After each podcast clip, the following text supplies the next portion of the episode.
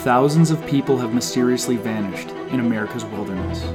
Join us as we dive into the deep end of the unexplainable and try to piece together what happened. You are listening to Locations Unknown.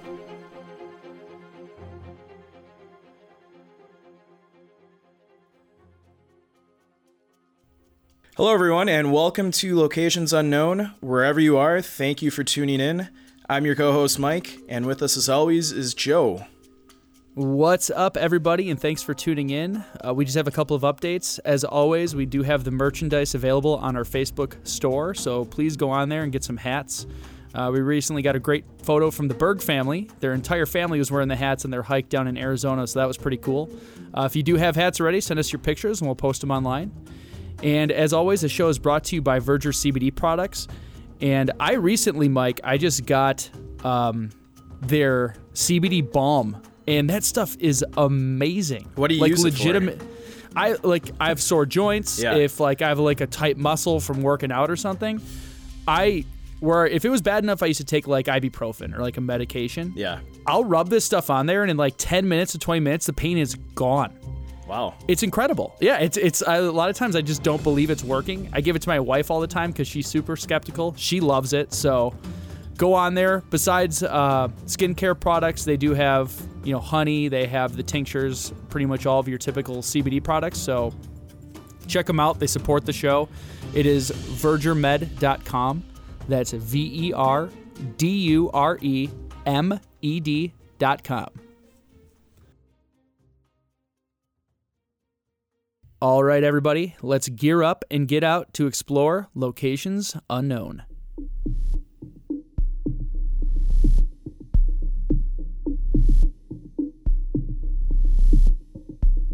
May 25th, 1999. Carl Landers was on his second summit attempt of Mount Shasta in the California wilderness. An avid outdoorsman and runner, Carl was no stranger to the perils and difficulties of a technical mountain climb. While ascending Mount Shasta with his two close friends, Carl decided to head up the trail while his friends packed up camp. When they arrived at the next stop, Carl was gone. He had vanished into thin air. What happened to Carl? Where did he go? Are there any logical explanations? Join us this week as we try to uncover the truth behind the mysterious disappearance of Carl Landers.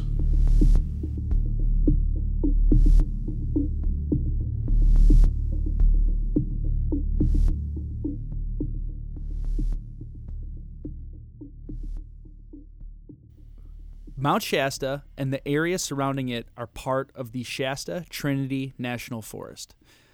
The Shasta Trinity National Forest is located in California and is actually a, potentially an active volcano at the southern end of the Cascade Range in Siskiyou County.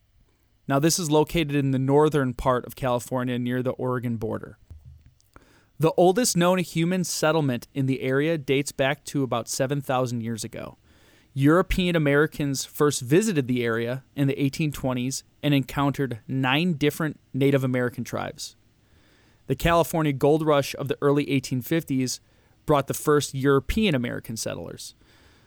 So this is, you know, just like California was showing up on maps later in the founding, as far as, you know, Native Americans were always settled there, but as far as your more modern time groups coming in, uh, Yeah. early 1800s with real activity around the gold rush, like much of California in the 1850s. Yeah, that's really the only reason why a lot of these people went out there was the, you know, the hope to find gold. And uh, crazy risk takers, which, Yeah. I mean, if you think that's why California is the way it is. Yeah, I'll, and I'll I leave mean, it there. and it was a you know a dangerous time for people to be in California in the 1850s. Obviously, like you said, there was a lot of Indian tribes out there, um, wildlife, a treacherous terrain. So you know, not an easy life, and uh, a lot of people, a lot of people died. Absolutely. So in this area, the closest city is Mount Shasta City. It's got a population of 3,302, and that was taken in two, tw- 2017. So this is a low populous area. So really, I would say it's got to be more touristy. The reason the attraction because it's the only major mountain in that area. Yeah, you know, I kind of picture like a city like Breckenridge Okay. when I think of Mount Shasta. I know Breckenridge is much higher elevation, but kind of that's what I'm picturing. I it I exists probably- more as a tourist location than as like a gateway or a major town for economy purposes. Yeah, I mean, it sounds like you know people that climb the mountain will stay in Mount Shasta City the night before they head out. Sure. Um, hikers would do the same. I'm sure if we ever did Mount Shasta, we would probably stay in the city as well. Oh yeah, I, I want Um, to, but as as I'll uh, get to soon, I, I, when we talk about this, it's it's very technical, so we're gonna have to brush up on our ice climbing before we, we go we go out to Mount Shasta. There's not a lot of ice climbing available at uh, southeastern Wisconsin, but No, So we'll go over a, a couple of interesting historical facts about the mountain and the area. The first ascent of Mount Shasta occurred in 1854 by Elias Pearce after several failed attempts. And in 1856, so just two years later, the first woman and their party reached the summit. So this is one thing that I think a lot of people don't know, Mike, and it actually came out a lot with the recent news about the Everest stuff yeah, it's not technically a mountain summit unless you get back down. really. Yes, and I did not know that until um, I did Long's Peak initially, and they talked about the first woman that would have been attributed with summiting died on the way down, so they technically couldn't give her the summit, so it went to another woman. Wow. But yeah, if you make it up the mountain and get to the top and don't make it down, you technically did not summit that mountain.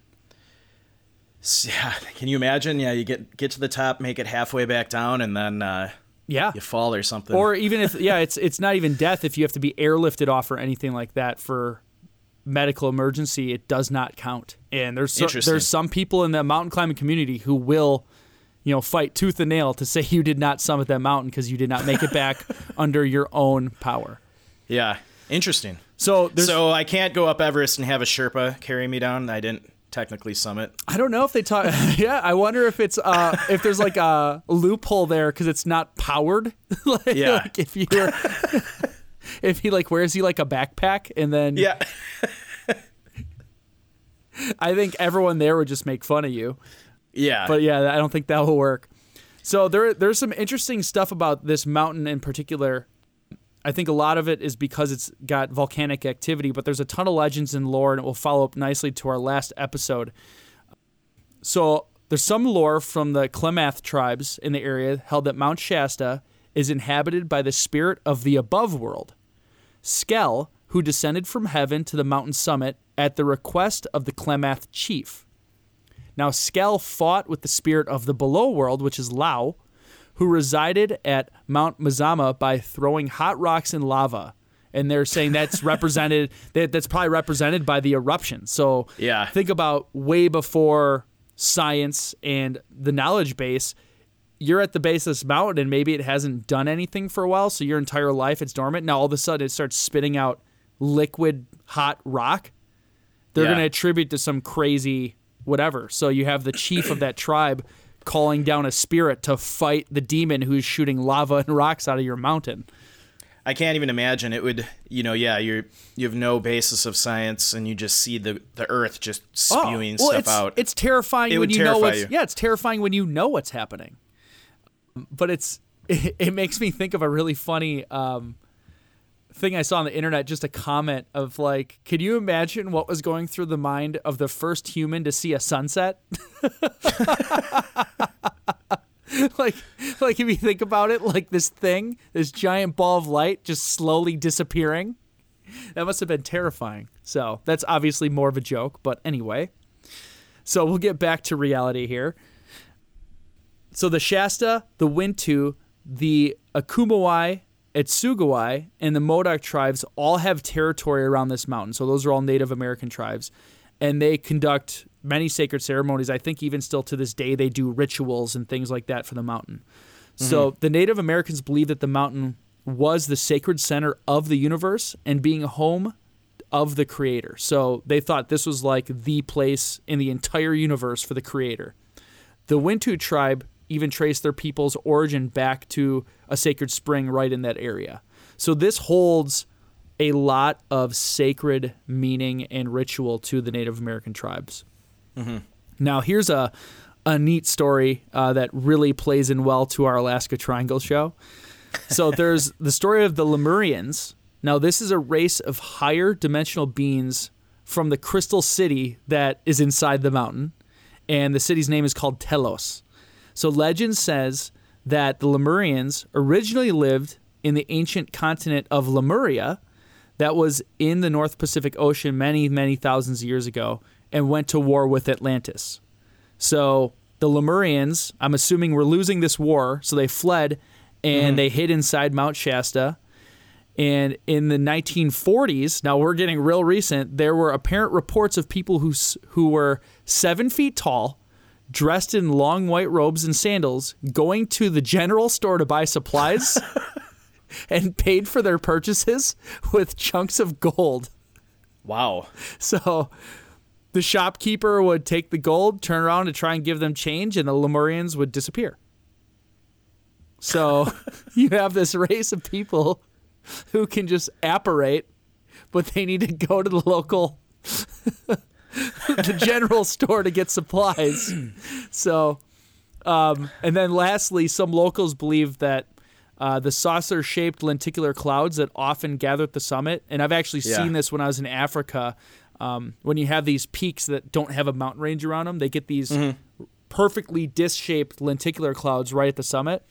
Yeah. Well, they think those are engineered by the Lemurians to camouflage alien cargo ships which are, which are docking at the city of Telos.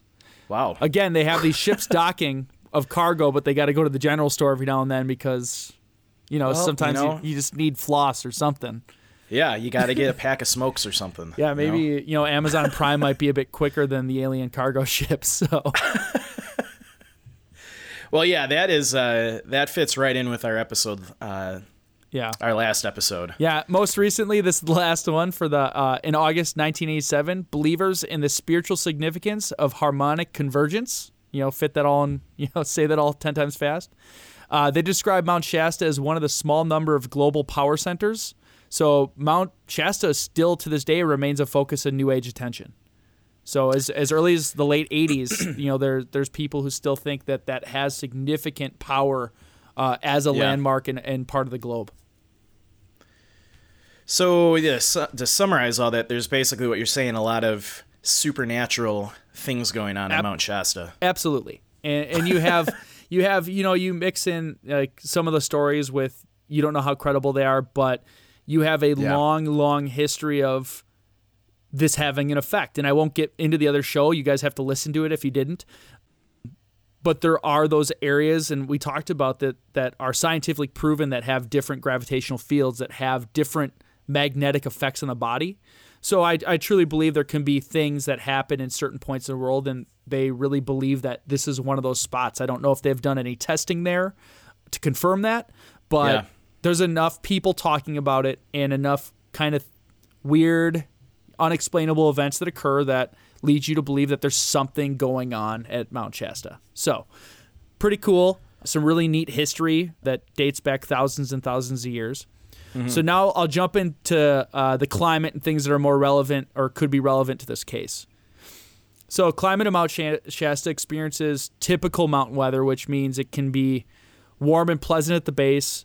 And then when you get up to the summit, it's snowy below freezing, so completely different climate entirely. It can be subject to random storms that come up out of nowhere, so you have your issues there. One example is the city of Mount Shasta is at 3,500 feet, can be 83 degrees and sunny. Well, the summit's 28 degrees and got wintry weather. Yeah, and that, that temperature reading was actually from today. Oh, really? Um, yeah, so yeah, so it was it's 83. 83 and sunny and 28 at the summit. Yep. Just imagine. I think what's the uh, temperature goes down by how many degrees every thousand feet? It's like I should know this, but so you can imagine that you know it's 83 degrees on you know 3,500, 28 at the summit. You know, in the winter, it's going to be below zero. Oh yeah, you're going to have very high winds and treacherousness in the winter, and Yep. this this is an aggressive mountain too because a lot of times, like when you're doing 14ers in Colorado, you're starting at 9,000, sometimes even 10,000 feet. The Yeah. city's at 3,500, so this is definitely more aggressive 14er compared to ones that I've even I've ever done. Yeah, and you know, a lot of what I read about the mountain too is, and we talked about this, is because the mountain is kind of isolated. There's no other peaks around it. It's kind of a magnet for weather. Oh, So- okay. So they're getting a lot of lightning storms. Yeah, you get a lot of crazy weather in the summer. Um, you know, frequent lightning. They can the what you can get hurricane force winds above eight thousand feet. Yeah, I was saying they're over 100 miles an hour sometimes at Yeah. the tree line. Yep. Yeah, I don't care how good I don't care how good your tent is. I mean, if you got No. if you got a four season tent like welded the ground, sure, but 100 Yeah. mile an hour winds, it's gonna it's gonna shred the fabric. Yeah, they it, they said after 74 miles per hour, you're not going to be able to stand. It's going to destroy any well anchored tent. So Yeah. your only chance is maybe if you dig a pit and you have your tent down in the pit, you might be able to weather it out. But Sure, or like b- behind boulders or something to act as a really big windbreak. yeah, Okay. so yeah, so just wild weather, and that adds to the difficulty when people try to climb it. I was gonna say for experienced climbers, I can see the attraction because it's not a tall mountain, but Yeah. it's a very difficult one. That's what it seems like. Is like you can I, on good weather days. I'm sure it's not very difficult for experienced guys, but yeah, I mean, you do this with me. I mean, we kind of like going through. You know, it's not a, a nice fuzzy sunny day. You know, a Yeah. little bit of a little bit of, of difficulty adds to the whole story. It adds to the pageantry of everything. You know, Yep. doing a mountain summit in a blizzard that's also lightning is pretty cool. it really is. Like it's very dangerous to be on the summit, but if you're below summit and you're safe and it's you know high winds, blizzarding, there's there's snow lightning going on. It's a really neat experience if you if you enjoy that type of thing. My wife's a, a warm weather person; she would hate it, but I Yep. I really enjoy that. Yeah, and uh, it, it sounds like you can experience a lot of that on this mountain. So Oh yeah, that's that's what it, it's saying. Well, it's saying the best times to climb are, are May to mid July on the south and Yep. west sides. Uh, So basically, saying go in summer. Otherwise, it is possible in winter, but it's incredibly dangerous because it just gets super extreme. You have avalanches, falling ice. Pretty much all the routes get obscured. So I mean, you have to be highly trained to be doing Yeah. that. And they're saying, you know, carry avalanche beacons, shovels. You're on like Everest style crampons, snow axes. You have to know what you're doing or you will just die. Yeah, it's not somewhere that beginners should, uh, you know, you know, start off climbing. Um, it's definitely a mountain that you go to after you're kind of a seasoned climber, Sure. And uh, you know, do not underestimate the environment on this mountain. That's you know the impression I got from everything I read. Well, and that it's just really harkens the point that no two 14ers are alike because there's some Yep. you can just you know sandals and shorts. No, I would never wear that, but I mean there's some that you can do in a couple hours because of where the starting point is, and this is an example of one that's just ridiculous. It'd be very difficult to do. No beginner could do it probably at all unless you had really good guides that were willing to risk their lives with you. Um, But yeah, treacherous mountain, um, and I think I don't want to overstate it too much, but I think it plays into the type of people who even attempt it to set Yeah. aside like that Carl and you'll get into this, but Carl wasn't just like a dude on vacation who's like, "Hey, that's a cool mountain, let's go give it a shot." Yeah, So, types of danger outside of everything we just went over, no real big animal danger. Black bears are the biggest thing you're going to run into. Scare them off. Coyotes. yeah, coyotes. Nothing that's going to really pose a threat to a group of uh, people that are doing a mountain climb. Terrain. It's four major over, uh, overlapping volcanic cores. Excuse me. So the last time it erupted was 1786, and they have seven named glaciers um, to get up there at a very complicated summit. So it seems like the last, really the last leg of your journey is pretty much a giant technical climb. yeah, and you, I mean it's on snow and ice, so it's you know it not only is it you're climbing, but you you're adding in that factor of snow and ice, so it, it makes it more difficult and it's steep. And uh, depending on what time of the year you're going, you might be dealing with um, you know falling ice, Oh, sure. potential for avalanches. Yeah, even just so- climbing it, you can get breakaway when you're climbing up the ice face. Yep. So if you have a group of people, it's that's where that experience comes in. You can't go like underneath each other. You kind of got to go sideways up the mountain so you don't kill the guys below you. And there's a lot of stuff going on there. It's, it's it takes a lot of brain power as well as willpower. This would be a mountain that I would definitely take along a kind of one of those emergency beacons. Oh, absolutely. Um, yeah, yeah, without a doubt. last couple things risk of exposure, very high because of the low temperatures, wind, lightning. So, all your basic mountain risks plus extra being so technical and exposed. Uh, Yep. Again, like you said, Mike, it's not in a range of mountains that can kind of break things up. This is Yeah. getting beat from all sides. So, lack of shelter, again, once you get up the tree line, unless you're digging out, you're pretty much exposed. So, I'd Yep. say, all in all, if we haven't said enough already, difficulty, very high, very difficult.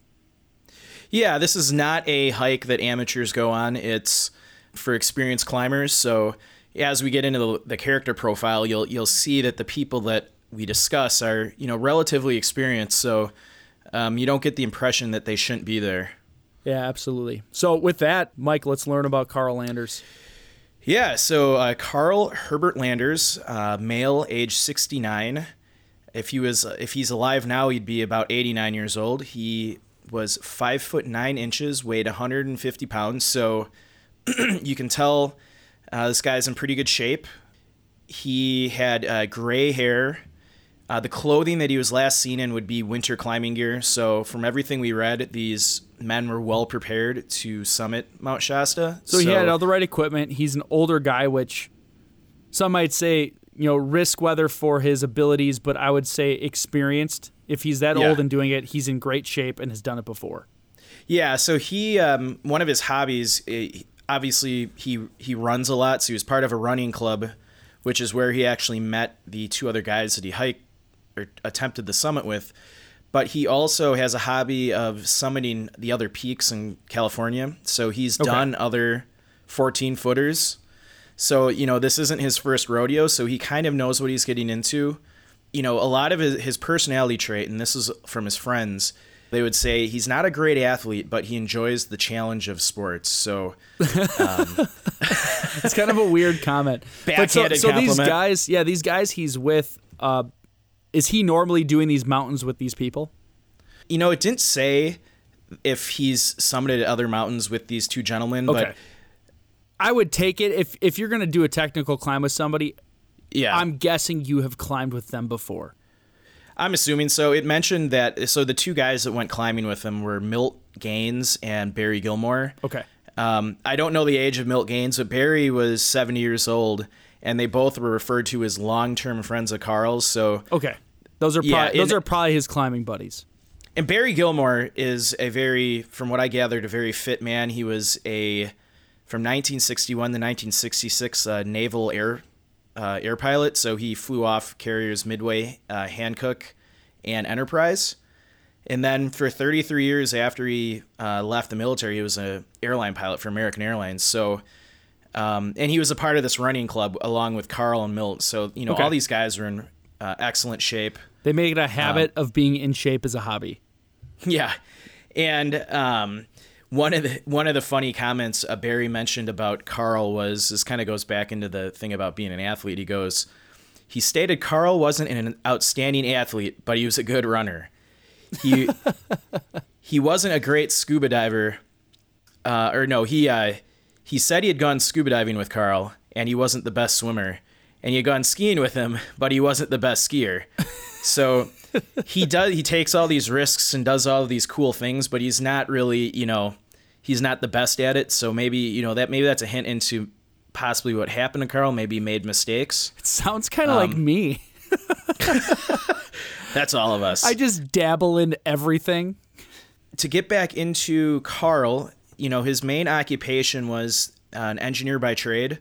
It didn't say what type of engineering, but for about a decade before he went missing, he actually worked as a salesperson for Trane Heating and Air Conditioning. So I, I'm imagining he probably worked till he was in his late 50s and then retired. But, you know, a lot of people, when they retire, they kind of get antsy Oh yeah, and they got to be doing something. sure. So he probably, you know, was doing the salesperson job just kind of to keep busy. Yeah, I can see that. A job that keeps him on his feet is not very difficult. And uh, one of the things he, he loved doing was running. So for 30 years, he would run every morning. One year, his dream actually came true when he got, uh, he was allowed to run in the 100th anniversary of the Boston Marathon. Oh wow. Yeah, they said he ran a respectable time of five and a half hours, and it's a 26.2 mile course. Jeez. So, uh, you know, very Well, good fit for man. him. Yeah. Yeah, for 69 years old. And like we said, he had a lot of experience in the wilderness. He's uh, done many of the other peaks in California. So I would say he's a proficient climber and experienced hiker. Sure. You know, a guy like Carl, you would expect if something happened, he would, you know, make the right decisions. And he even was experienced in this location. It, it mentioned uh, May 1998, Carl attempted to summit the mountain, uh, but not but he didn't end up earning the summit and ended up sliding down the mountain with his ice axe. But he vowed to return. So, jeez, um, he must have had some type of accident where he slid down. But so he's familiar with the area. He's familiar with the mountain. He's familiar with the conditions, obviously, because you know he was up there when it was, uh, you know, May. So that's kind of you know a little outside of the ideal climbing time. Okay. So, so I'd say he's not young and dumb, but he had a failed attempt, so you have Yeah. a little bit of the a little bit of the need to finish what you started, so that could play a little bit into this as well. Yeah, I think you know maybe the second summit he kind of was pushing ahead maybe when he shouldn't, and you know something happened. You know, as as I get into the timeline, we'll explain what happened. Uh, it doesn't make any sense to me. It Um, more and more like me. I'm I'm gonna hit Capitol Peak sometime soon this summer to finish it because I didn't summit last time. yeah. well, don't end up like Carl. Well, make sure you do like a two hour show on me if I get if I don't. I don't want to have to find a new host. Yeah. That's the only And reason. obviously, I'd feel bad for your family. oh, there it is. There it is. Yeah.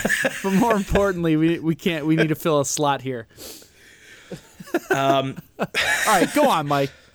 Okay, so you know that is the basic profile of Carl. So now I'm gonna get in the timeline, and this is a a really great case. We, unlike a lot of our other cases, the timeline is pretty sketchy. Sometimes it's due to just a lack of information. Other times it's due to the case being, you know, 50 years old. Yeah, age of the case But- and improper documentation or mis- Yeah. misplacing entire departments of records. Exactly. But, uh, you know, with this case, the fact that there were two other guys hiking with him, we have basically hour by hour timelines of what happened, which is unusual for so far for the cases we've done. So the route that they were planning to uh, summit the mountain, it starts at Bunny Flat Trailhead, which is at about 6,800 feet.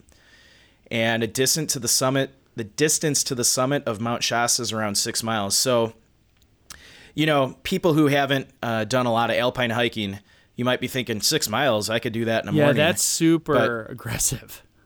that's a that's a long way to go. You know, you're going from 6,800 to 14,1, and you've got a lot of gear on your back. Yeah, and it's that, not that it's not like a elevation paved trail. insane. That's that's Yeah, it- insane elevation.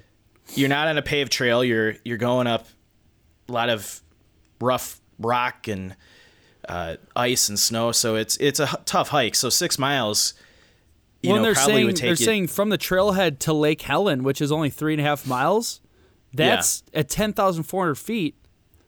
So that's like three thousand plus feet of elevation gain, and th- that's a thousand feet a mile of elevation. gain. and, that's that's um, crazy.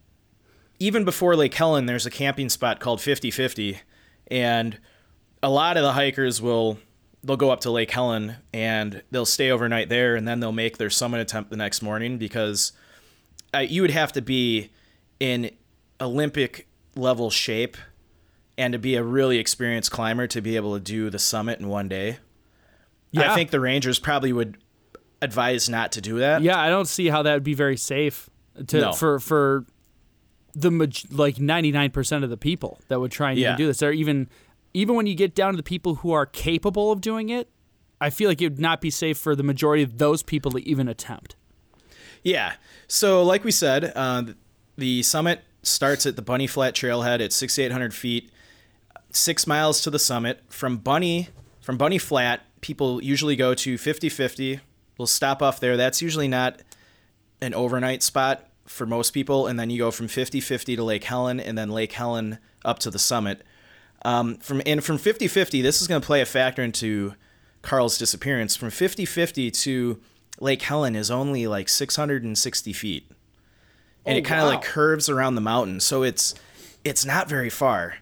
Okay. Yeah. So when I get into kind of more of the details and is of the that timeline, a hike? Is that like a 660 feet, of just like hiking around to a specific point before you start your summit attempt? Yeah, 50-50 is kind of like a I think it's a camping site. I'm not sure, but a lot of people will stop there and then So they'll a, head up to it's Lake a Helen flat for the night. area that's that's Yeah. big enough that you can just relax, chill out there until it's time to move on to the next point. Yeah. Okay. So, um, all right. So we'll get into the timeline now. So it's May 23rd, 1999. Uh, Carl is once again heading to Mount Shasta to try to summit the mountain. And on this uh, attempt, he's going with two long term friends, Milt Gaines and Barry Gilmore. Carl ended up driving for five hours and met the other two men at Mount Shasta City. So the the night of the 23rd, they stayed in a motel room. Okay. And they were all prepared. It mentioned they they had ice axes, crampons, they had the proper gear, you know, proper attire, so they were ready to go. So it wasn't one of those like it started out bad with oh Carl forgot this or Barry forgot this one thing, but they they didn't they didn't think it would be a big deal and they pushed on. It's not like that. Like Carl started with shorts and sandals on. Yeah. It's May, so it, it's not ideal climbing conditions. Um, we don't know the the weather at the time. We do have reports from the two men that it, the weather wasn't great and there was a lot of snow, but we don't have any official reports yeah, it's of very weather. it's very early in the season to start climbing. Yeah. So, all right, let's move ahead to May 24th, 1999, 4 a.m. So the three men get up, leave the hotel. Barry drove the three of them in his four wheel drive vehicle to the trailhead at Bunny Flat for the summit attempt. Okay. Um, early morning of the 24th, uh, Milt and Barry explained that there were 10 to 12 foot snowdrifts at the start of the climb at Bunny Flat. Oh wow. So I'd be thinking to myself, this isn't good. We're we're at the trailhead and we've got 12 foot snow Yeah, drifts. there's already high winds down. At, there's if there's that that many high winds down at the base, it's just going to get worse as you go up. Yeah. So the the men decided to make the three to four mile hike up the mountain to a location where uh, the Sierra Club had an old cabin called Horse Camp. Okay, so they knew of an actual structure they could get to. Yeah, I would say I would say that changes things because, like you said, if I wouldn't go, but if it's three or four miles, I'd say that's short enough, even in treacherous, Yeah. that you could turn around. But Yep. if they know their way and there's a actual physical cabin there, that's something I might do. Now, an interesting note that the men stated during the search was Carl was on this altitude sickness medicine called Diamox. Yep, I took that in Africa. Yeah, I, I actually had that when I was out in Breckenridge. I took some. Um, so, for most people, Diamox, I, am I saying that right? Yeah, that's right. Yeah, for most people, Diamox uh, will reduce the symptoms of headache, tiredness, nausea, dizziness, shortness of breath, all the things that any of you that are listening have, have felt when you've been at altitude. And it generally is advised for people above 10,000 feet. But also, the a funny thing about this medication is its side effects are almost the exact same thing. It's a curing. So, dizziness, lightheadedness, increased urination, um, especially during the first, you know, a few days. Blurred vision, dry mouth, drowsiness, loss of appetite, stomach issues, headache, and tiredness. So literally, it's like a lottery. You take it, and either it's going to fix all those things for you, or you're going to have side effects and get all of those things. Yeah, I come So- from the pharma world. That's basically them saying that. Uh, you see that in everything because uh, partially it's it's. I mean, you worked with me, Mike. We've done those studies. They kind of Yeah. put everything out there. Basically, what that means is it works really well for some people, not for others. So Yeah. you should know how you react to it. Because if you take it and you get those bad symptoms, you're probably always going to get those, and you shouldn't use it. Versus for me, it's a it's a major diuretic for me. So I always make sure I'm drinking a ton of water when I'm on it. yeah. But outside of that, it works really well for me. So um, I think this uh, medication that Carl was on for his altitude sickness has, you know, plays a big role in uh, what happened to Carl. I'll get. We can get into our theories later. I think it's possible. Did they mention if he regularly took it when he did mountains, or if this was like a first time thing? No, there was no mention of how long he was on it, how frequently he took it. It was, Okay. They just mentioned that he was on it at the time of this summit, and they they feel the two guys said this that they they feel there was some possible adverse effect on his system. Yeah, it's it's So- one of those drugs that can be very effective in a way where when I was going up the side of Kilimanjaro, Yeah, I was getting that very like where you just want to fall asleep, the long sleep stuff. I mean, it's not like I was on Everest, but I was totally getting that going up the side as we got at altitude. Like I just want to lay down and go to sleep forever type feeling. Yeah. And then all of a sudden that stuff kicked in. I felt it, and I felt like I was at ground level again. Like I was, I had all the energy. I had no issues, whatever, and I was able to get down the mountain back to base camp just fine. I uh, unfortunately, when I was on the Big Island when we hiked up the volcano in Hawaii, we were at about thirteen five or thirteen six, and by the end of the night, I actually had altitude sickness, and we didn't have any medications. So yeah, that's um, that's the worst, man. shooting headache. Um, there was this real like shack at the top of the volcano that uh, I thought had fleas and everything in it, and just laying down, just miserable feeling. Yeah, and that's and that's honestly some of the best uh, side effects you can get. I mean, Yeah. it's it's really like the worst ones are when you start making bad decisions. Yep. So I mean, that's it's it can it can be a lot worse than just a headache. So it's it's always good when Yeah. it's just those types of things. Yeah, for me, I mean, I had um, I had some painkillers that I took, and I was able to get a few hours of sleep. And actually, the next morning, I woke up feeling pretty good. But um, yeah, so the men that were hiking with him mentioned that he was on this medication. So, all right, so they've they've reached this place called Horse Camp, and so after reaching Horse Camp, uh, Carl had to stop and go behind a tree or a boulder because he had diarrhea. So this makes me think that this medicine he was on was starting to affect affect him. And if anyone's unfortunately had diarrhea, you know it it can really if you're not drinking a lot of fluids, you can get dehydrated pretty fast. Yeah, I would almost guess it it wouldn't be the meal because of how fit he was. Yeah. He's probably eating healthy regularly, and you know, I'm I'm guessing that they didn't Yeah. have just a giant grease meal before their big climb. You know, he's, not like we do. Oh, yeah, I know we do. And then it's even worse when I come back down. I know. um, so yeah, so obviously Carl at this point is having some, you know, intestinal problems, but the men continued on and they made it to this the location called 5050 that I mentioned this earlier. Okay. And it's approximately 600 feet below Lake Helen, which is a major stop for most climbers. That's the like I said, that's the lake where most climbers will stop for the night and then they'll get up early in the morning, make the summit. Whenever you're summiting a mountain, and I think Joe, you know this, you want to try and get up as early as you can. Oh yeah. And well, and beat then the, so in this beat also the morning rush. Yeah, beat the morning rush, but then you have like your better chance at calm weather. Yeah. Um, but it sounds like so if they have those giant snow drifts, they're hiking through snow drifts. Again, not a long distance, but if they're stomping through snow, he's Yep. got diarrhea. Um, you're already starting to, to dip into if he's drinking enough water or not to supplement what he's losing, which I'm sure was a lot. And you, Yeah. it's sometimes hard to realize how much water you're losing when it's cold because you don't feel the sweaty and the hot and the sticky, but you're Yep. still losing all of that liquid. Um, so I wonder Well, if you're not, he's like early onset losing a ton of the mo- ton of water and getting into dehydration. Yeah, and I mean the thing about that dehydration is um, once you start feeling the effects of it, it's almost Oh, it's too, too late. Yeah, you're, you're yeah, at that late. point you're gonna you're in serious trouble. Yeah, you need to drink a ton of water and not do anything. But typically, people keep going. Yep. So um, it's it's now early afternoon on May 24th, 1999. The men reported that the wind bl- was blowing uh, very hard. Um, so they decided to stop, set up camp at 50-50. They dug uh, their three-person tent deep into the sand and stayed there for the night. Uh, Milt and Barry, remember uh, Carl leaving several times again with um, diarrhea. So obviously, this was affecting him in the morning. It's affecting him in the evening.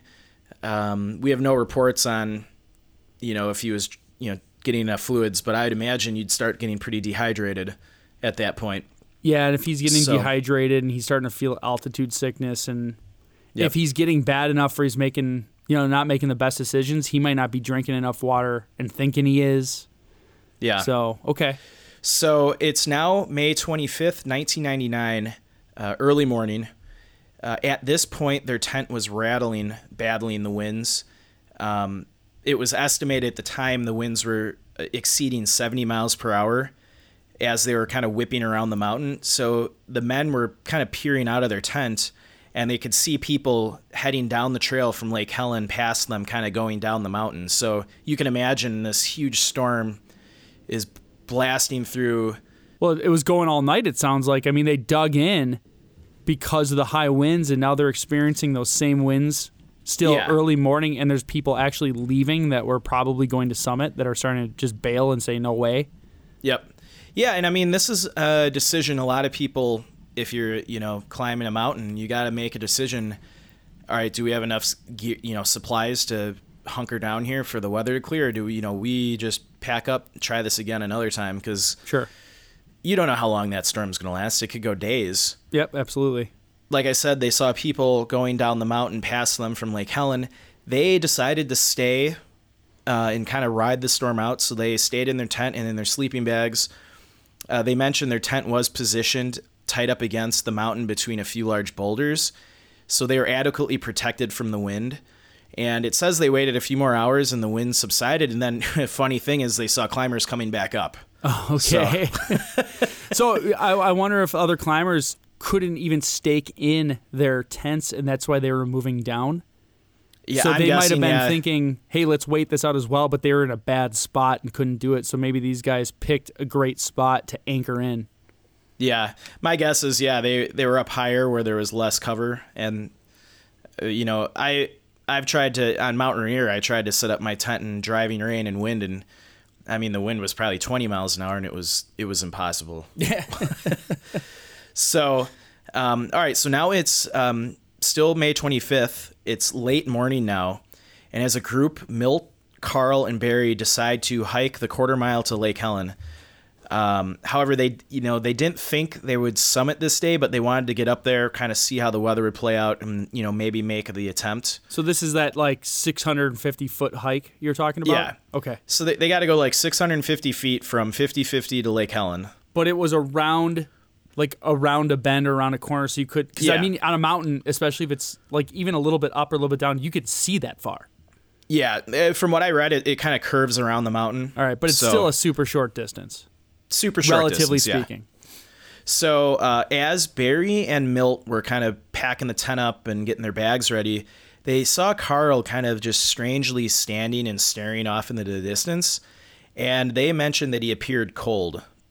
You know, you can think maybe he's got some hypothermia starting in from a long night I'm of starting kind to of think it's a mix of dehydration, hypo, which can make hypothermia worse. Because Yep. if your blood pressure is already low from not having enough fluid, you're putting strain Yeah. there. He's cold, and altitude sickness. That's not a good recipe. No. Now the next thing that happens, I I'm a I kind of disagree with what Milt and Barry did.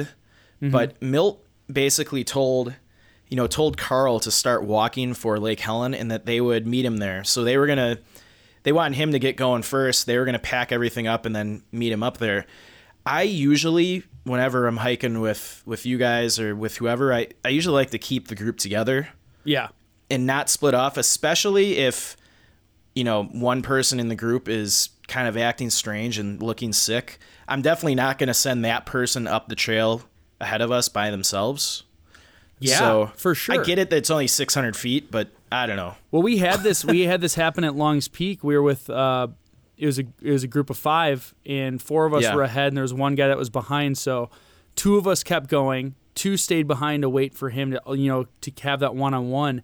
And when we Yeah. caught up to the other two guys, they were actually in Boulder Field, which is just below the summit, and it was getting hit by like torrential winds, blizzard conditions. And Yeah. one of the guys in the group actually had some level altitude sickness where he actually changed his clothes because his other clothes were wet. No, he legitimately Yeah. just undressed and put on his dry clothes, which then also got wet. And as Wow. we were coming around the corner, he was with the other guy, and they were coming back, and we're like, "Hey, where are you going?" They're like, "Back to the car." And granted, it was like five o'clock at night, and we were ready to set up tent, and the car's at the base, and we're like, "No, you need to lay down." And we just got him water, wrapped him up real tight, and made him stay. But Yeah. if he was by himself, he would have just wandered off. Yeah, and, and I thinking I'm making it- a good decision. Like screw this, I'm going to the car. But he literally Yeah. was thinking like I can just go to the car real quick, and it's like no, that's another seven to eight hours of hiking, and you're already cold and you're wet, and Yeah. he he could have been a casualty of the mountain very easily that way. Yes, I mean that's another good example of how quickly you know even experienced climbers can get disorientated and start making bad decisions when yeah, they're and this this guy or- has done mountains, and it's it's Yeah. totally. And they say altitude sickness can hit anyone anytime for any reason, no matter how used to the mountains you are, whatever.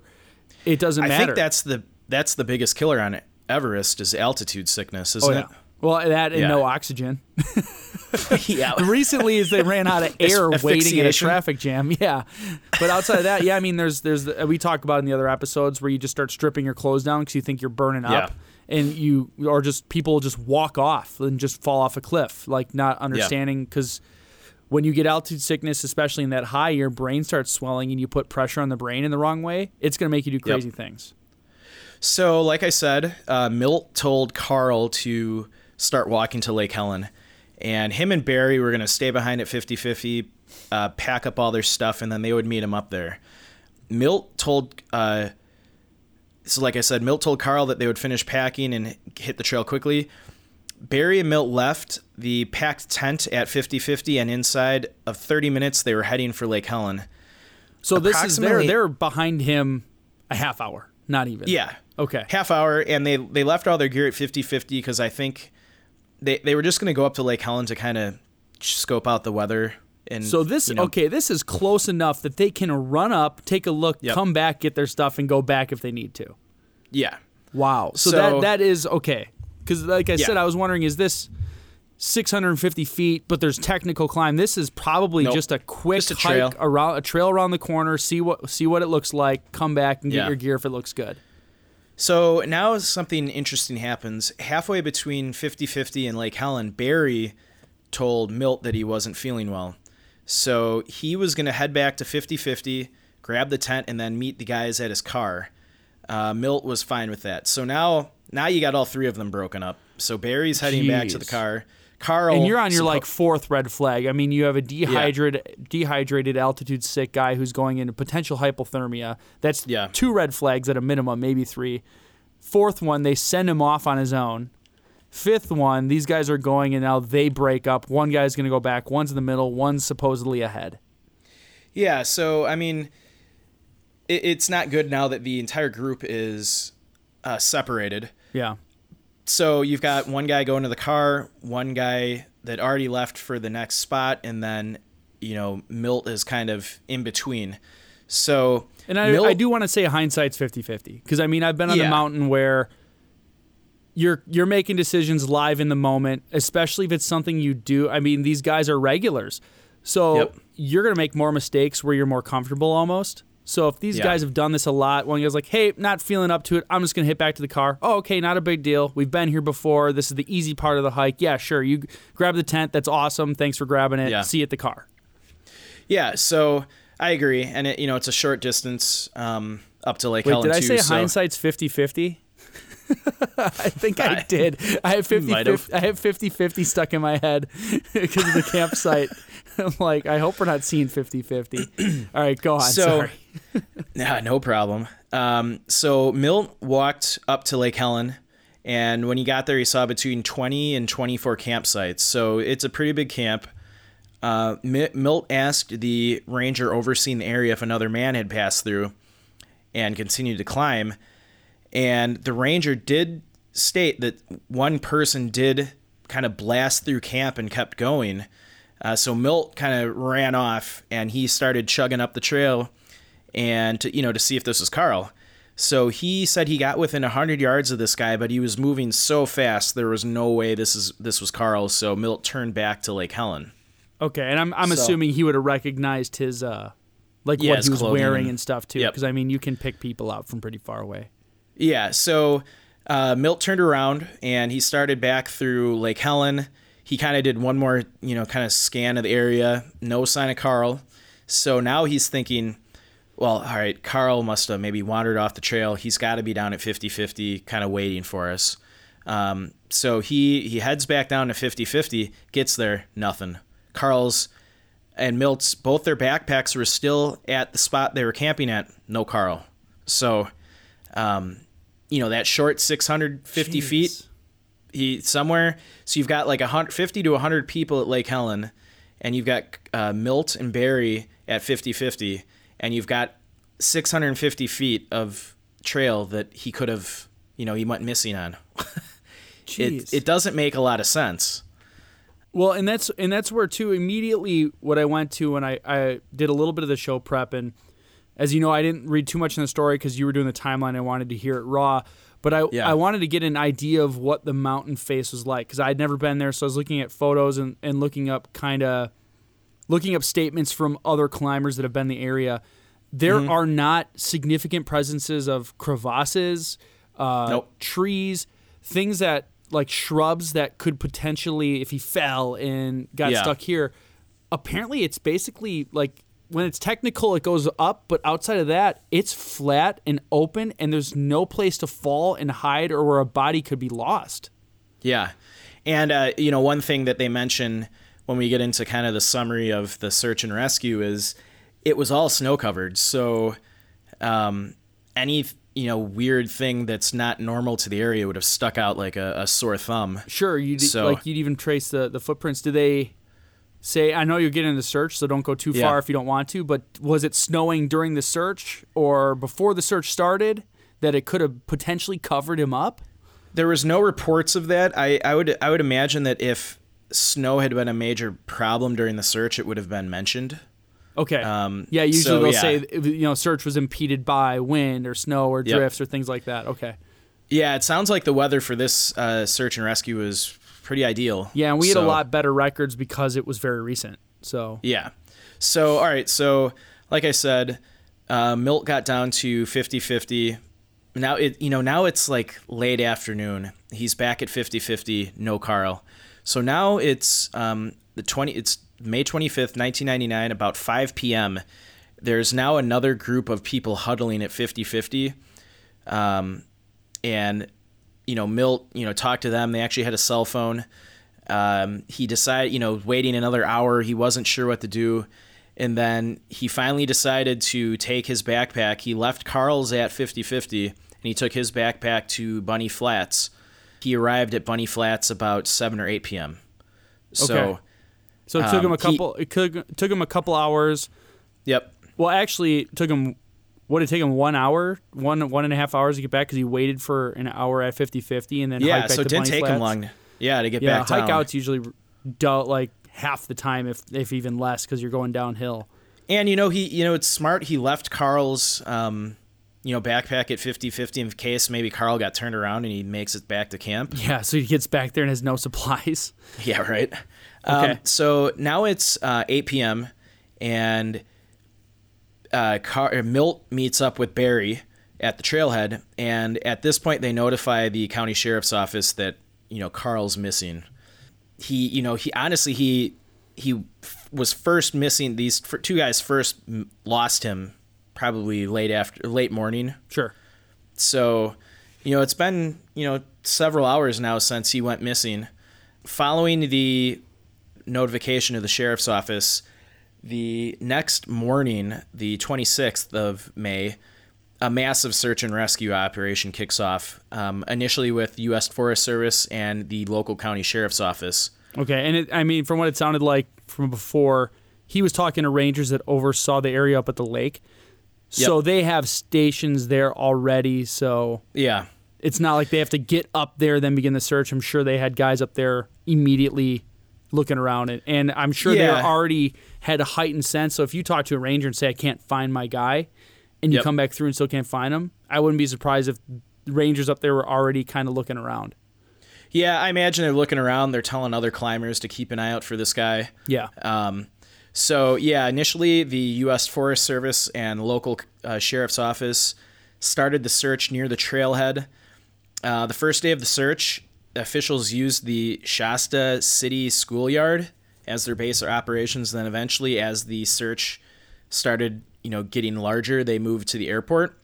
oh wow. And okay. yeah, it was at this point that Barry ended up calling Carl's wife, Bobby, and kind of notified her that um, he was missing. And yeah, she, after taking over an something airport space and bringing out aircraft and stuff, it's now not this ground foot thing. Let's go find him. It's becoming a major operation. Yeah. And it, it's interesting when they told Carl's wife that he went missing. She mentioned she's she said I had a premonition that something like this would happen. So I don't know if it means anything, but it seems his wife kind of, you know, had a weird feeling that that day that he was going to go missing. That's crazy because you you always hear stories about like those connections, like the instant something happens, someone across Yep. the world like just knows it. They don't know how they that like gut reaction. Yeah. So uh, later the after later that afternoon on the 26th, um, some mutual friends of Carl and Bobby actually uh, flew Bobby out to Mount Shasta City to monitor the search efforts. So um, she got out there as quick as she could, and it sounds like some of uh, some of his other friends were out there. So you can tell um, he was a well liked guy. One of his friends said he had a heart of gold and would do anything for his friends. So, um, well liked guy in the community. Um, so Big rally of support for the issue and getting everyone Yeah. out there to really help as much as they could. Yeah, exactly. And you know, Milt reflected um, on his memory of that morning, and he adamantly states that there were, like you said, there were no large crevasses in the area where Carl was hiking. There were a few large holes near some trees, but that was it. You know, he stated that there was no place for Carl to hide. He he said he just vanished. Yeah, and So- it's like it's uh, when you get above tree line too. It's very you can see stuff. You can see a Yeah. lot of stuff, and, and in a mountain like that where it's not in the portion they were hiking from the pictures I saw, it's not aggressively steep. The hike is short. That's just it's crazy because you'd even think somebody with altered mental status due to some sort of condition yep. yeah, you could see them stumbling off a cliff or accidentally taking a wrong step. There are no wrong steps. This is a lot of flat area for a mountain to get to the next Yeah. area. Yeah, so um, yeah, it makes no sense. Um, so eventually, later, you know, the next day or so, I'm not sure on the timeline exactly. Milt and Barry actually hiked back up to Lake Helen, and kind of in the main search area, and they passed through 50-50, and Carl's pack was still sitting there. Okay. Um, so obviously he hadn't been back to his pack, and they they talked to the rangers at Lake Helen and confirmed they still haven't seen him. So now the search is escalating. Um, the county assigned uh, this guy with the coolest name ever uh, as SAR coordinator, Grizz Adams. Chris Adams. we got to get him on the show for sure. I, he's probably really old by now. It, it sounded like back in '99 when um, he was interviewed over this search and rescue operation, he was already a veteran of search and rescue operations. Okay. But uh, So far, Yeah, you haven't so- said anything that would make me not want him on the show. well, If can- he's like an old salty, find him. yeah, if he's an old salty dog, that would be even better. So, like I said, he was a veteran of hundreds of search and rescue operations. Um, as soon as he took over the the the SAR operation, he immediately ordered the Army National Guard helicopter pilot to take a group of professional climbers to the summit, and then he had each climber descend down a different route, very slowly, looking for Carl. So, That's a really can- interesting method. I haven't heard that before. yeah, I've never heard that either. Okay, they must have trusted his ability then too to get to certain areas. But yeah, I mean, they're basically Yeah, from the pic. Like I said, from the pictures, even from the summit down, you can see a lot of area. So I'm guessing you thought you get because there's a bunch of different ways you can get up this mountain. If you send guys down each side, you should be able to get a good vantage point. and Either find the body or find him there huddled up somewhere. he all his gear was at 50-50. Yeah. So I mean, how how high would you be able to yeah, get? you wouldn't be able to get past the technical part at all. I mean, you could Yeah. attempt it, but there's from what it sounded like, especially the ice parts. It's not like Yeah. you can kind of get halfway up and then you get stuck or fall off. You wouldn't even be able to make the first couple of main points because you need crampons and ice axes and things to even go up. Exactly. But you know, I mean, when you're doing a search, you you try all you know everything. Oh yeah, I, I think that's good because I mean the the view from the top to the bottom is much easier versus then Yeah. and a lot easier So- of a hike on your people as well too instead of using all their energy hiking back Going up. up. Yeah. So, like I said, the climbers slowly descended in all directions down the mountain, and they found no tracks, no helmet, no ice axe. They, they said no evidence that Carl was ever even on the mountain, which is kind of creepy. So, yeah, you besides know- his one pack that was left behind by his buddy. Yeah. So eh, the other weird thing about this is, like we said before, at Lake Helen, there's 20 to 24 campsites and around 50 to 100 people on the mountain in that area, yet nobody saw Carl. Wow. So it's it's okay. This is again different from almost every story we've had.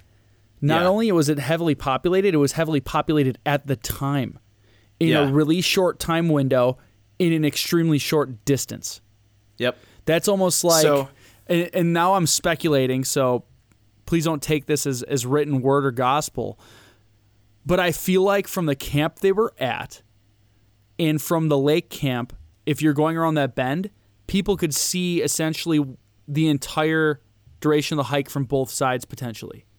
Potentially, yeah. So like there'd be very little blind spots. I'm just judging this based off of mountains I've done that have had kind of this turnaround reef to get around a different point and go a far distance. If you're Yep. looking down from the lake, I'm guessing you can see to the point where it turns. And then if you get to that turn, I'm guessing you could probably see back to the campsite at 50-50. Probably, yeah. So I That's mean, what it looked like from the pictures at least. yeah. So there's very little blind spots.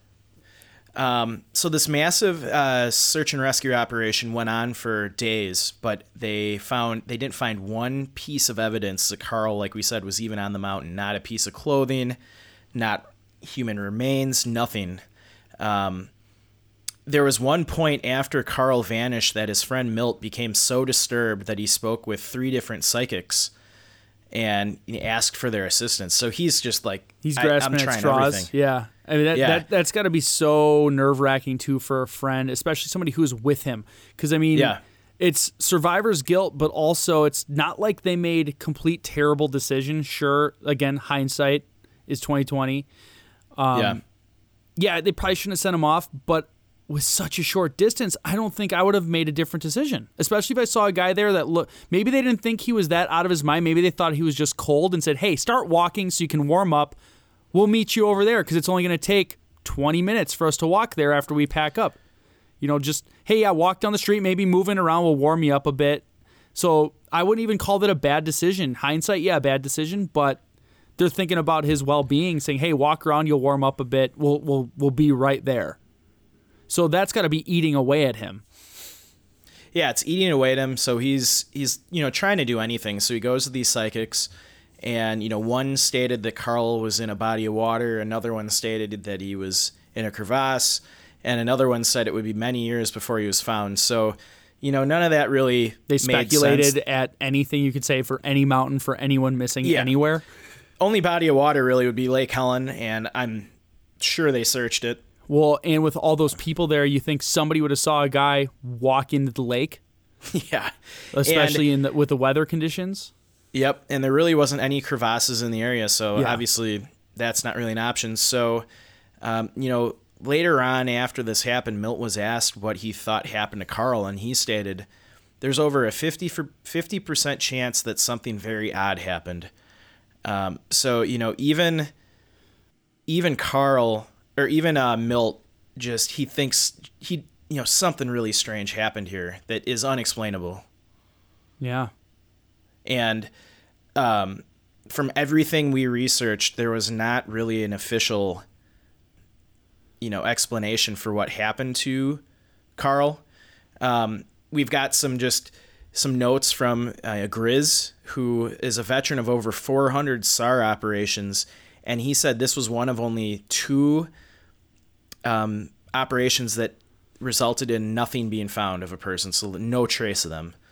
So it's it's very rare. Yeah, even in a lot of the strange ones we've covered, the ones that we have slated to do in the future, they'll find a little piece of something or or Yep. it's still unsolved mystery, still don't know what happened, but there's a trace the person was there in the first place. It's almost Yeah. like this person was erased from history entirely. And the only Yeah. thing that's left is his bag. I know. It's insane. It's Yeah, totally it's- an X File style thing that, that occurred because it's it's they It like you said they've mentioned several times and even Grizz noted there's a fresh blanket of snow that wasn't disturbed. That makes it incredibly easy to search. And his clothes that he was wearing were bright colors. That against the snow, again, very easy to search. So at this point, again, not to be morbid, but if you're thinking, okay, now we're we're in we're not in rescue, we're in recovery, not a Yeah. great situation, stinks, but they expect to find something, and they aren't even finding clues or hints that the person was ever on the mountain at all. Yeah, it's a little spooky. Um, they even uh, Grizz stated that they even had teams working in a grid pattern down in the forest below the mountain. So all around the mountain, they were searching as well, and f- nothing. They didn't find anything of him. Wow. So, um, yeah, it's it- you know from what I read, law enforcement generally believes that Carl went missing between 50-50 and Lake Helen, but the the question that keeps coming up when you talk to people involved in the search is where. I mean, there's nowhere for him to hide. It was less than a thousand feet to the lake. Like, where did you go? Yeah. And he it, he was only out of sight from his friends for 30 minutes. Well, and that's where you have the guys there too that know the mountain like the back of their hand. And Yeah. you don't have any statement saying, "Well, I guess he could have went off this side here and went down the mountain this way." Because a lot of times Yeah. you'll have people saying, "Well, here's the possibilities." Because there's a little stream that goes down here and then it ends up in deep brush, and yep. he could have fallen in there.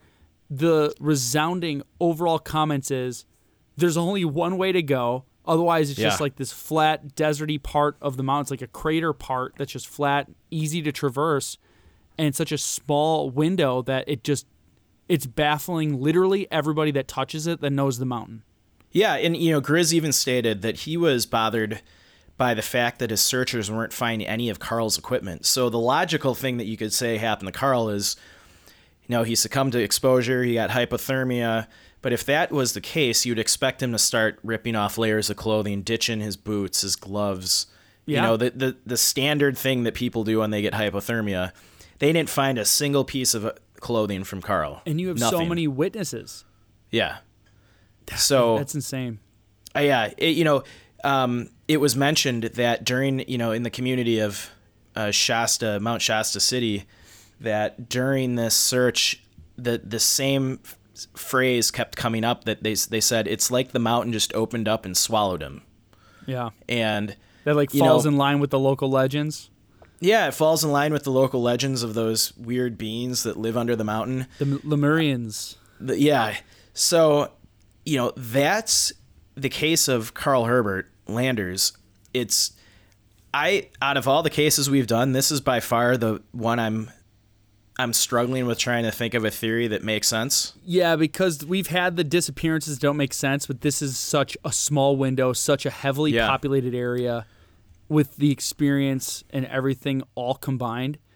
And then the search area not being riddled with either crevasses or super because a lot of the places that we have people go missing, there's a lot of dense brush. Yep. And that's legitimately where someone could get lost and maybe not found for many years because it's when you're bushwhacking in a mountain, you can't see four feet to the sides of you. So there could be a body and you don't even know you walk by it. Yeah. But this is wide open. This is just wide open space for way farther than he would have been able to walk within the amount of time that they started searching, especially surviving through the night without gear. Yeah, and you, you got to think that it, it, it was getting cold at night. It was Oh, probably absolutely. in the low 20s during the day. Um, so he had, he had no shelter. You know, assuming maybe he, you know, was dehydrated from taking that altitude sickness medicine and he was kind of getting delirious and he wandered off. You're not going to survive very long in those well, and that's where I'd conditions. say all all those red flags and all those things you just mentioned mentioned Yeah. to me limits the distance he can even go. Even Yeah. if he, uh, you know, beeline straight line because he's delirious, he's not going very far in that under those circumstances. No. and living. So I mean, collapsing and and what have you, and with such a short search window beginning right there too, yeah. you Yeah, would have found him right away. It's puzzling and, and you can't really say that he went down the mountain because his friends saw him go you know up towards lake helen so um, yeah i just i think you can rule out animal attack um, there's you know black bears and coyotes but those are at lower elevations Yeah, the elevations are at made sound like that. That's not a huge issue. I mean, maybe with that many people and food, yeah Uh, it's possible but- possible, but, still, I I say highly unlikely. Yeah, I think um, I think the fact you know I would I I think um, hypothermia would have been high on my list, but the fact that he, you know, they didn't find a single piece of clothing. Yeah. Yeah, That normally I would me. say That- yeah, frozen or yo Yeah. altitude sickness, wandered off course, froze, and and died somewhere off trail. But then again, it's that sh- the openness and the shortness of the distance is what's really baffling. Yeah, Now, have we gone through? And I don't want to go down a road of uh, accusations or anything, but to me, I think it has to be vetted out. Are we guaranteed that all three of them were together when they got to the mountain? um, So is there reports of people at 50-50 that have seen all three of them together? So I'm almost wondering, you know, not even saying foul Oh. play the friends, but did he never go and there's a cover up? It, did they bring bags and strategically leave his backpack there and then go report he's missing? I would assume. Um, I know I'm, I'm getting in crazy Hollywood theories because I don't know. So it's like, does he owe a gambling debt to the mob and they have to make him dis- his friends are like helping him disappear or something? Yeah. No, I mean, you do need a permit to summit Mount Shasta, and you can only get that by going to the ranger station. So I'm assuming. Yeah. I want because they don't record names initially, but you do sign in. yeah, I'm assuming that there he at the at a minimum checked in. Okay, because otherwise they wouldn't even search and say you don't even have that guy here. Yeah, he wasn't in your. So at a minimum, he checked in. Now, you know that. I mean, what's crazier, the theory you just mentioned, or that beings living in the mountain swallowed him up? I mean, or that he vanished. I mean, it's it's it's all possible. It's or they checked in and it was all part of some plan to get him gone for whatever reason. Yeah. Honestly, that while as far out there as you can be, besides you know I think alien beings eating him, um, Yeah. I think that might be a you know one of the more logical explanations for what happened to him.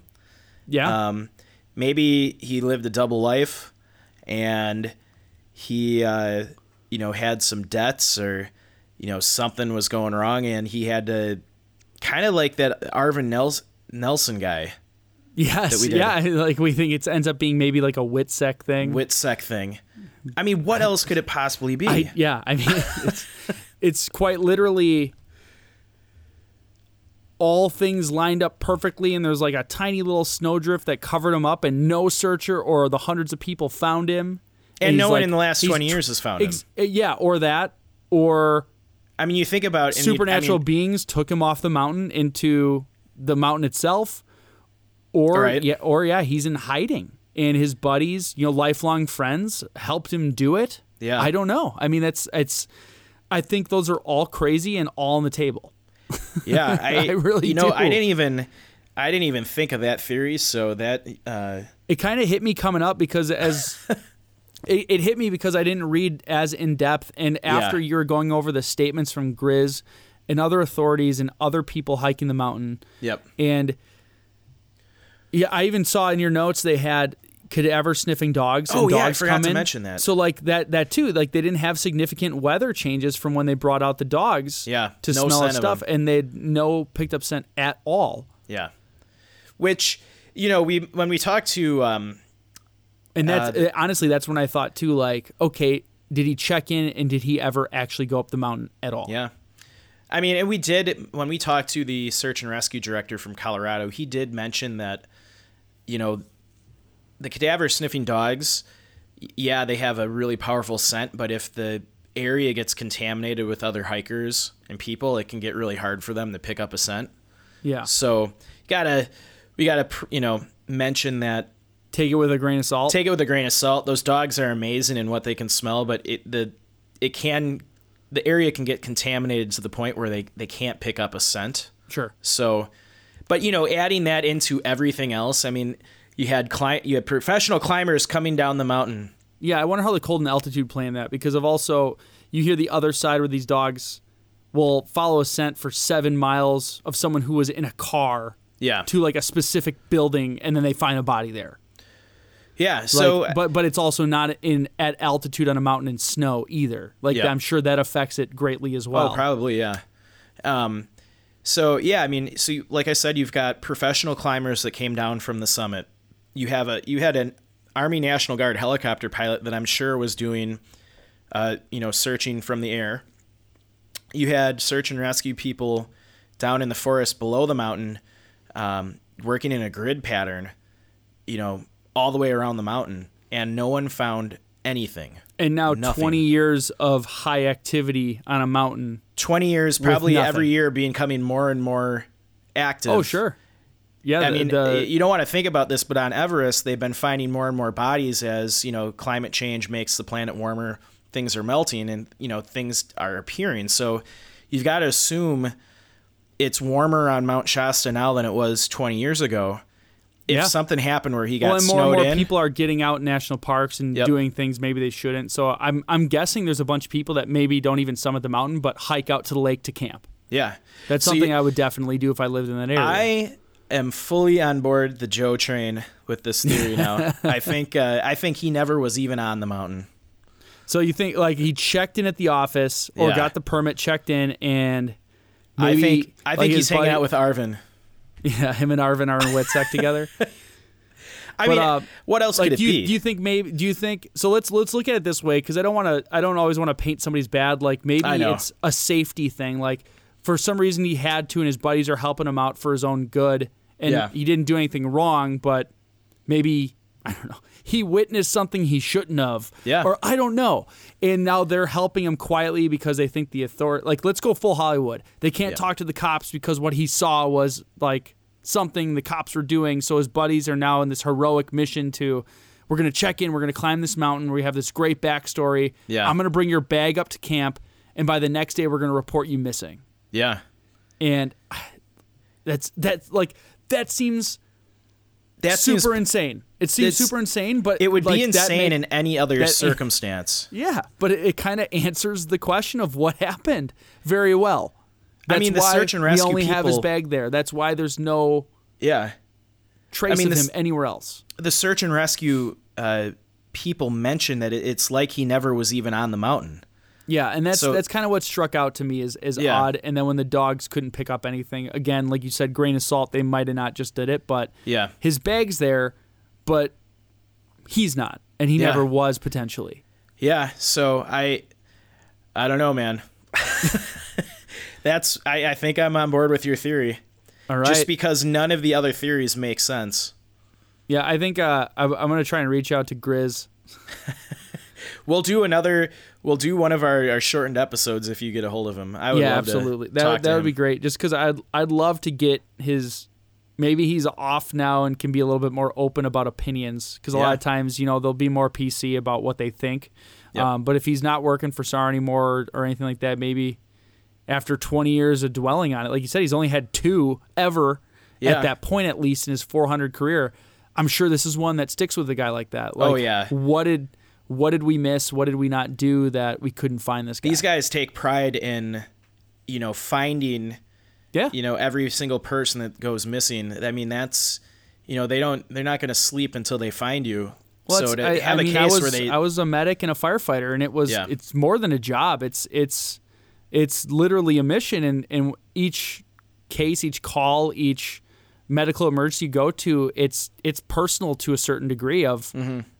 You know, we're gonna work hard to do right by this. So if there was somebody, if my job was search and rescue, and on arguably one of the easier mountains to search, not Yeah. saying you can always rescue, but at least re- recovery, and not find a single trace of that person, that's got to be in, like may almost make you go insane about what Yeah. did I do wrong? What did we miss? What what could have happened? yeah So yeah I don't know. This is a a very bizarre case, and I don't think we'll ever truly know what happened to Carl. Um, All right. In closing, yeah, I think the Hollywood, the p- positive Hollywood, he saw something he shouldn't have. His buddies are heroically helping him go into hiding. Yeah. As a, as an unsolved missing persons case. Honestly, that's that's where I'm at. That's that's it. That's my theory. yeah, and I think that second theory is he was swallowed up by the mountain. Yeah. I- I mean, that's that's that's it. So, um, well, Joe, I think uh, we've been talking long enough here. Yep. Um, once again, thank you for tuning into uh, Locations Unknown. If you want to help support the show, you can go onto our Facebook page and uh, pick up a couple of our hats and bumper stickers, and we also have a Patreon page where you can donate money to the show. Yeah, we'll take anything. Even constructive criticism. Yes, especially that. Um, So yeah, definitely check out our Facebook page, Twitter, YouTube. Are we anywhere else now? Instagram. those are the big three. Instagram, LinkedIn. Yes. Oh yeah, we do have a LinkedIn profile. We do. I do. I, I think I forget to post there a lot because I mean, really. But all right.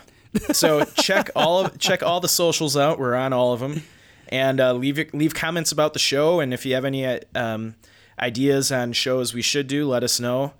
And uh, just once again, thanks for tuning in. We'll see you next time.